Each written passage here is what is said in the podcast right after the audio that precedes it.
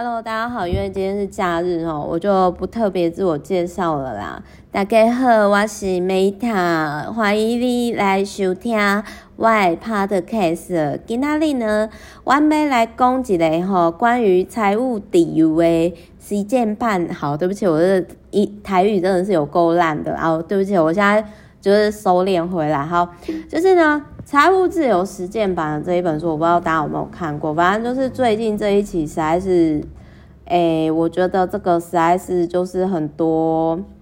嗯，怎么讲呢？就是很多相关的那个。虽然我觉得财务自由它是一个伪议题，为什么？因为财务自由其实每个人的状况不一样。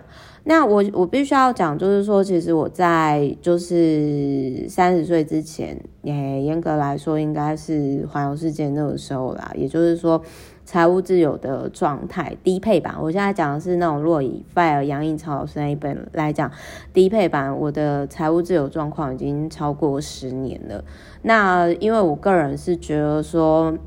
就是大家知道我是那种。有说到有做到，我才会说的人嘛，就很像那个我订阅服务真的破百万了啊！我觉得有有一些可能值得跟大家分享，因为毕竟百万就是超过一般的上班族的薪水大概九成以上，那我觉得是或许可以分享一下下。那但是我必须要说，我的同温层当中有很多财务自由，应该是我从小。从我，因为我以前念私立天主教中学嘛，那我我们又是从国小这样子，就是念念念念直升上去的。那我那个时候很小的时候，我就知道说呢，这个世界充满非常多不平等，就是天生就是有点类似说阶级。那所以，我其实在我好像是国。国中吗？还是国小？我那个时候就是看到我同学他们用爸妈的黑卡，就你想想看，那个时候也才十几岁出头，然后你就知道说，哦，有些人其实他们就是其实不太能够去怪说二代为什么有些很爱讲高大上、不接地气，因为有些人他们就是他们一一辈子，甚至你的下半辈子都不用。就是来世甚至都不用工作那一种，所以就是说，对于天生下来就是钱就已经不是钱的人来说的话，就是我觉得这是同温层的不同。那所以就是财务自由对于每个人来说的话，定义都不一样。那我当时其实我如果说你说。像那一种呃，我们以劳动阶层那种退休金，或者是以那种 FIRE 杨应超老师的那种算法的话，其实就是我我必须要讲，就是说我同温层，或者是我以前观察我很多同学，他们根本就不用努力，他们本来就已经财务自由，这是一个很现实的。点，那当然就是我知道这样讲，可能对于有些人来讲会不舒服。我只是老实的去分享，就是说我所知道的状况。那当然，你今天已经财务自由，你是否要在钱滚钱，利滚利？你要滚到多少？那这就再看人。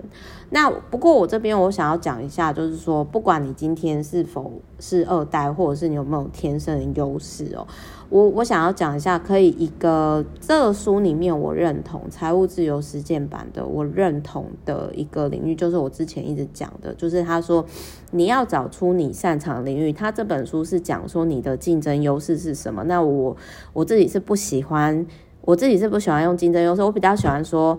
你适合你的原厂设定是什么？就是说，比如说你本来就是小米，你就不要装自己是 iPhone，你也不用特别去学 iPhone 的程式什么，你就是做自己觉得没什么，但是别人觉得你超强的地方哦。那这一本书的优点就是他会举例，我特别喜欢举例的书。那我我也觉得说，如果你今天要加速财务自由。的时间的话，你一定要活出原厂设定，而不是就是明明是小米手机，要装逼装 iPhone，然后卡机卡很久。好，比如说他有举例，他说以他自己举例，他以前在超商做装带人员。那他说他擅长的领域就是说他每天一定准时上班，跟客户相处愉快，我都快笑死了。就是因为那时候我就想说，因为大家不要觉得说想不出来自己擅长的领域，哎、他连准时上班他都写说这是他擅长领域。可是我必须要讲，这真的我很佩服，因为我自己是没办法那么。像有些，比如说，我也很佩服我爸，因为我爸他在退休之前，他是银行的高阶主管，然后呢，他那个时候就是为了多增加跟我们相处的时间，他每天早晚都会亲自接送我们，所以他其实都是第一个就是去公司上班的人，然后我其实就蛮佩服像我爸这种可以准时上班的人，那这个作者他也是，然后。那第二个，跟顾客还有同事都相处愉快，这个是一个我觉得蛮厉害的软实力哟。因为并就是有些人就是真的是比较不擅长跟别人相处。嗯，那再来呢？他说他的困难点，这个作者困难点是在于说他在超商的时候，他不喜欢每天做同样的工作四小时，所以他会做一些呃算是跟自己比赛的东西。然后我心里看到这一段，我就在想说。这个人会不会就是，如果以十六型人格测验的话，他会不会跟我一样都是企业家类型？就是不喜欢，因为我也是不太喜，我会自己作死，就是像比如说我，我其实不太喜欢，也没办法当那种职业讲师，就是我不喜欢。重复的东西一直讲一直讲，所以像我之前环游世界回来环岛演讲的时候，哎，我真的每一场我都修改简报，每一场我都加新东西耶，就是真的很自虐的一个人。然后再来呢，就是他有提到说省钱够的收银人员，就是他一直提到说他。每天一定准时上班，然后他仍然为顾客提供良好服务。但是他那时候就说，他的困难点在于说，他很快就因为不喜欢工作环境，也无心跟同事互动。所以对于这个作者来讲，就是环境很重要。那我我是真的觉得环境哦，就是有人说人定胜天，对不对？但我觉得哈，环境跟人脉也是很重要的。反正后来这个作者他就去当了银行的分析师，然后他很擅长用 Excel 制作试算表。然后我必须要讲，就是我很佩服他，因为 Excel 我就不擅长，基本上来讲我的行政能力都没有很强。然后他还有提到，他说呢，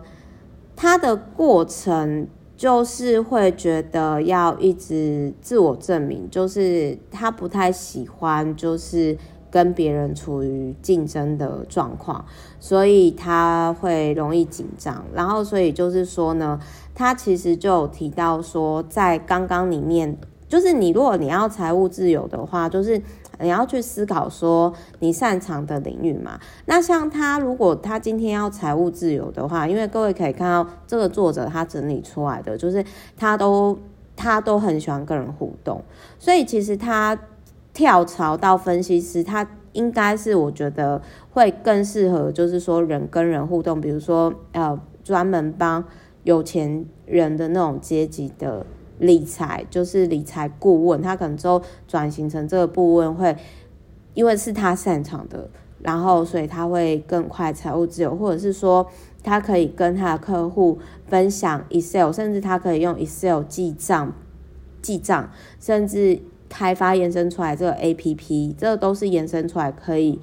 获利的地方。那这个作者也有提到说，你要思考工作以外自己的兴趣，以及别人的反馈。就是说，别人，比如说像我，我举个例子来讲好了，就是很多人会觉得我很强的地方是我超级会捞资料，就是他们就说，诶，Meta 你是人工 Google 吧？就是为什么你每次讲这个部分，然后就都可以马上捞资料，或者是你怎么知道说你你讲的东西是怎样怎样怎样怎样？我们刚刚讲的是财务自由实践版的第一部分，它让你去思考地方。那在第二部分，它有提到说，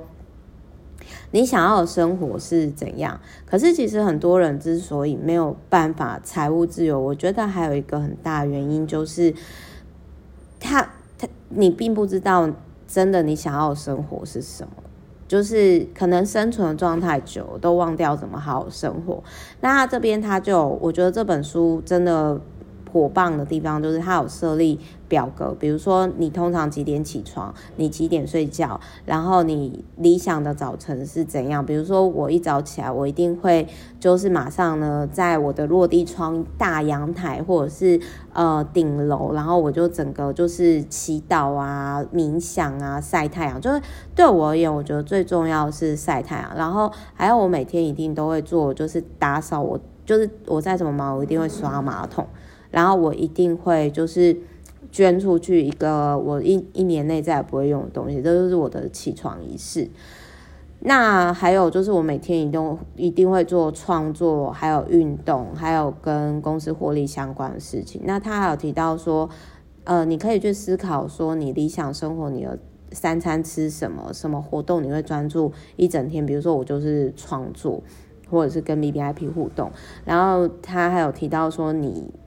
理想的工作你会跟谁互动啊？你的工作模式。那像我现在的生活就是我很理想生活，可是一开始的时候我并不知道，但是我大概知道大方向。好，然后再来他还会有提到说，就是步骤三，就是说你要如何去取舍，去取舍一些东西，比如说。你是要每天回家吃饭呢，还是外食？就是你要省钱呢，还是你要省时间？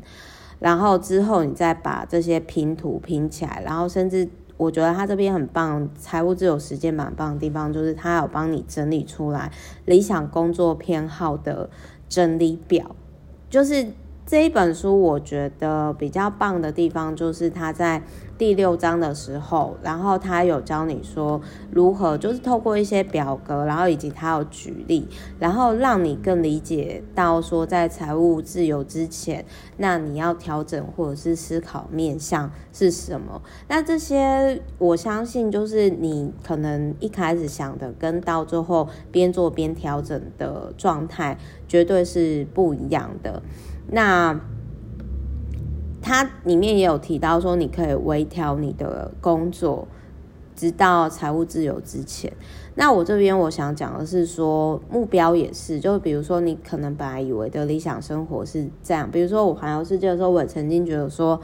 哦，这样子一边旅行一边工作的生活很棒。可是后来我就厌倦了，我就觉得说我想要。因为其实相较于旅游，我还是比较喜欢大量的阅读，所以我就会想要就是比较专注在创作啊、写作、分享的这个部分。所以在财，但是反正回归而来啦，财务自由实践版本我很认同，就是说。你要就是发挥你的优势，简单来说就是结合人类图自学圣经那一本，就是说活出属于你的原厂设定，那适合你的财务资源、时间、人、事物就会到来。好，所以呢，就是祝福大家，就是财务自由或者是已经财务自由的朋友都欢迎跟我交流哦。那就是我也不是很多钱啦，就是我只是说，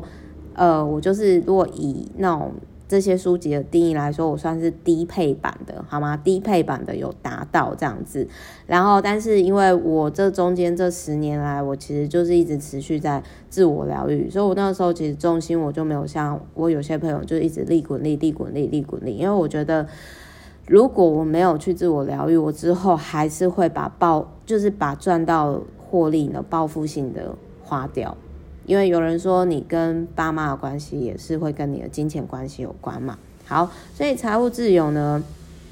除了活出自己原厂设定之外，我个人觉得面对自己童年不快乐或者是自我疗愈，我觉得也是非常重要的。好，我是 Meta，我们下一集见，拜拜。